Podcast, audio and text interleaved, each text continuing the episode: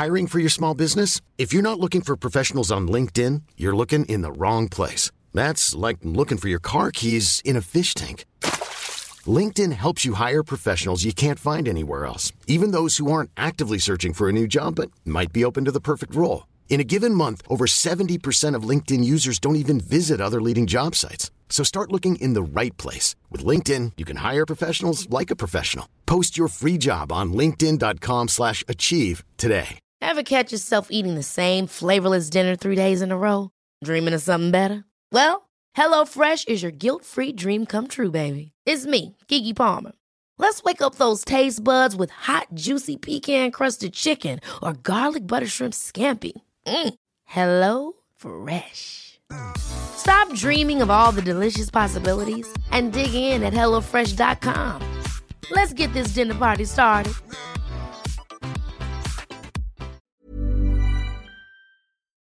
Hey, y'all. I'm Joe Tower, and you're listening to Tales of Male Folly, a storytelling podcast.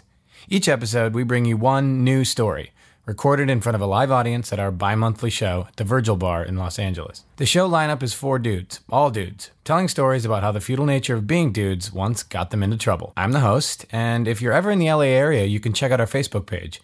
Www.facebook.com slash tales of male folly for upcoming event dates and times, or our Tumblr blog, talesofmalefolly.tumblr.com.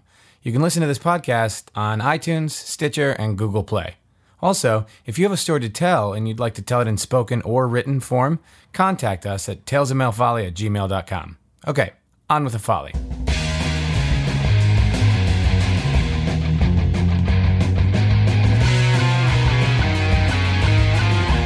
Episode number three here for your enjoyment. Also recorded May 24th, 2016 at the Virgil in Los Angeles, in which I mispronounced the storyteller's name while I'm introducing him, a dude who I have known for a couple years. Brandon Sornberger is, if nothing else, one of the hardest working guys I know. But he's also not nothing else. In addition to being a prolific actor in TV and film, he's a regular improv and sketch performer at IO and UCB, and, like me, also manages a bar, which figures prominently into the story he told our live audience. As you'll hear, you sort of live a double life when you work in the bar industry the lives you lead before and after last call. And sometimes, one life can catch up with the other. Then, well, shit. Thanks for listening. Uh, my name is Brandon Sornberger. I'm not uh, changing the pronunciation. Uh, I am. I'm correcting you. I'm trying to be nice about it, but you fuck up my name. Um, uh, I live kind of like Ben Stiller in Permanent Midnight. Uh, the main difference being that I don't have the courage to shoot heroin. Uh, for those of you guys who haven't seen the movie, Stiller plays real life TV writer Jerry Stahl, who wrote for 30 something, 30 something, Moonlighting, and Alf. Uh, and Jerry would spend his days living very healthily with intense exercise and wheatgrass shots, and his nights attempting to undo any good by slamming heroin and smoking crack. Um, myself, I am the sanitized network version of Jerry Stahl. I'm more like Breaking Bad on ABC. Uh, I do a lot of protein shakes and salad by day, and then copious amounts of booze by night. Uh, it's probably for the best that I don't have Alf money to afford smack. Um, here's a clearer picture I drink hard. I have worked in the bar business for 15 years, and as anyone who can do that can attest, I have developed a tolerance that is not commensurate with my body size. Six nights a week I drink. Six. For six nights, I attempt to stick with beer, but almost always end up with whiskey, usually bourbon, now rye. I smoke cigarettes, I smoke weed, but after midnight, it is just Fernet. It's important to have rules, okay? Only people with real problems do not set limits. But like a good lapsed Catholic, after eight restless hours of sleep, I must atone for my drinking sins. So I also work out hard. I run, not far, but I run six miles every day. Uh, but if I smoke the night before, I add one, uh, one mile for each cigarette. So there are plenty of Sundays when I am running 14 miles, uh, trying to get rid of lung damage by uh, baptizing it in, in Los Angeles air. Uh, now these runs they always start out terrible. Uh, just like the first shot of the night, they burn, but I persevere because I'm young, or at least at one point I was. Uh, and I think most people probably dry heave while working out. Um, at least if you care about your health, you do. Well, let's welcome you to two months ago. I get up after an excessive but not unusual night. I'm pale and kind of dizzy, but I kiss my wife. I tell her I'm just going six today, and then I'm out the door, shirtless. Now, I'm not particularly cut, mind you, but I do have a vision of my youth. And in that vision, I had abs, so many wonderful abs. Um, and I can't pass up the chance for attention, so I leave topless and in denial about my appearance. I need to run so that night I can drink again. Uh, I struggle through my neighborhood, past my target, booze sweat burning my eyes. Slowly, my joints loosen, and I find my rhythm. At the three mile uh, turnaround, I sneer at this old man who's always there drinking Miller High Life tall boys under the 405 overpass. Gross. That is a man with a drinking problem. Not me, though. I fly through mile four, then five, and I feel great. At least not terrible, which I have come to define as great. Plus, I'm listening to the TED Radio Hour, exercising my mind and body. I'm a Renaissance man. I am a golden god. but at mile five, fuck, something is not right. It's not the usual dizziness. I'm more than used to that. This is something intestinal. My stomach is not happy. Look, this is good. This is learning. This just means that next time I don't need to have that third shot of Russell Reserve six here. It's garbage rye anyway. Just keep going. You are so close to home. But with each stride, my intestines challenge the strength of my butthole. Okay, okay, I'll slow down. I'll walk just a few steps. It'll still be a good workout, Brandon. You can still party tonight, Brandon. Don't worry. Breathe. You can conquer this. It's like fighting off puking from booze, just so you guys know that is all mental. Breathe. Focus. You own you. Just do not fart. I mean, that's what you do most of the time, right? Not fart. So just be you most of the time. A few more steps, clench, and thank God there's a Carl's Jr. on the right. This only time I've ever thought this about a Carl's Jr. Just casually you walk in, you ask for the bathroom key, they make you order something fine, get some fries, eat one, throw the rest away. This is almost too perfect. But of course, I'm a fucking idiot. Why didn't you bring a shirt? They're not going to let you in. You ego driven, delusional drunk. I hope it was worth it. I hope it was worth oppressing no one, showing off your graying chest hair and your bloated stomach. There are faster ways to the grave than vanity and alcohol, you asshole. Wow, that, that got dark quick.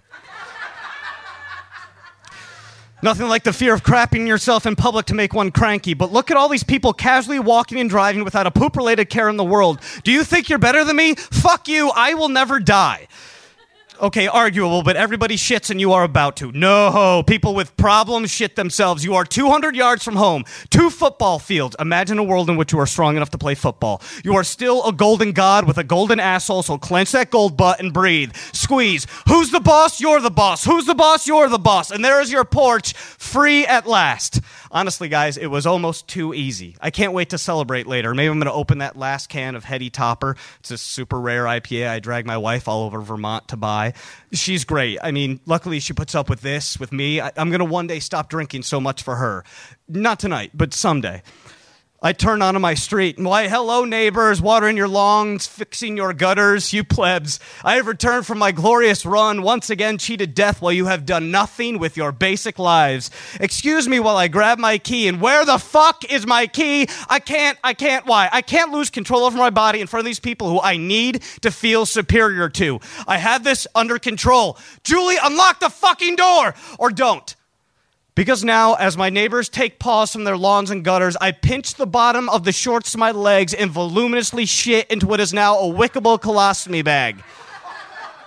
20 solid seconds of a great outpouring of stinking pride. And do I detect a hint of Australian hops? How fancy in case anyone wasn't sure what I had done, in case my status in the neighborhood, in which my wife and I are the only white residents, a fact that I'm not sure is relevant, other than I hope it made at least one witness think white people be pooping themselves. In case my reputation remained untainted, once Julie unlocks the door, I yell, It's too late! I already shit my pants. This to the woman who I hope will forever find me attractive. This in front of the neighbors I hope will invite me to their barbecues. This in front of me who thinks he can keep up the charade of excess and exercise forever. It's tough to be in denial when you've lost all bowel, bowel control. I duck walk through my living room, my German Shepherd pressing her nose deeply into my backside. What's this? Daddy brought home liquid treats. Way to put a positive spin on it, Lucy. Into the shower, fully clothed, I go, pulling out handfuls of hot, fragrant accident from shorts I overpaid for cleaning sewage off my spider vein calves. This feels and smells like the bottom. But hold, hold on, Brandon. That is loser talk. scrub, clean, make yourself whole again. Then style your hair and put on a dry clean shirt. Double bag those ruined shorts and throw them in the dumpster. Rid yourself of every ev- any evidence. This is fine. You're fine. Better than fine, actually. You did 40 miles this week. People with problems don't run 40 miles. Bukowski never ran a marathon. You got this. Now go to the garage and get yourself a beer. Something classy and expensive. Something drunks can't afford. You've earned it.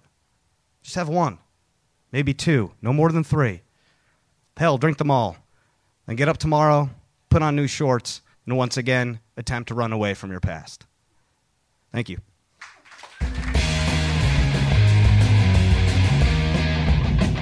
Postscript before we close out the episode for today, I also want to add that Brandon maintains a blog at brandonsornberger.tumblr.com where he posts conversations with the son he'll never have. My wife and I talk about his blog posts all the time. It's honestly one of the most hilarious things you'll ever read, and you should totally check it out.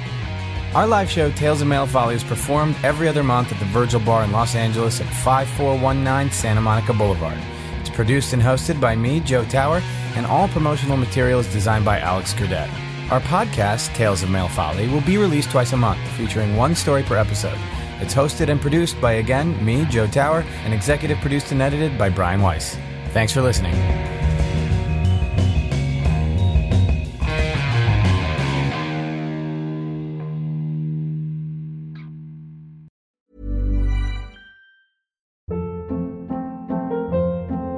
Hold up. What was that? Boring. No flavor. That was as bad as those leftovers you ate all week. Keke Palmer here, and it's time to say hello to something fresh and guilt-free. Hello Fresh. Jazz up dinner with pecan-crusted chicken or garlic butter shrimp scampi. Now that's music to my mouth. Hello Fresh. Let's get this dinner party started. Discover all the delicious possibilities at hellofresh.com.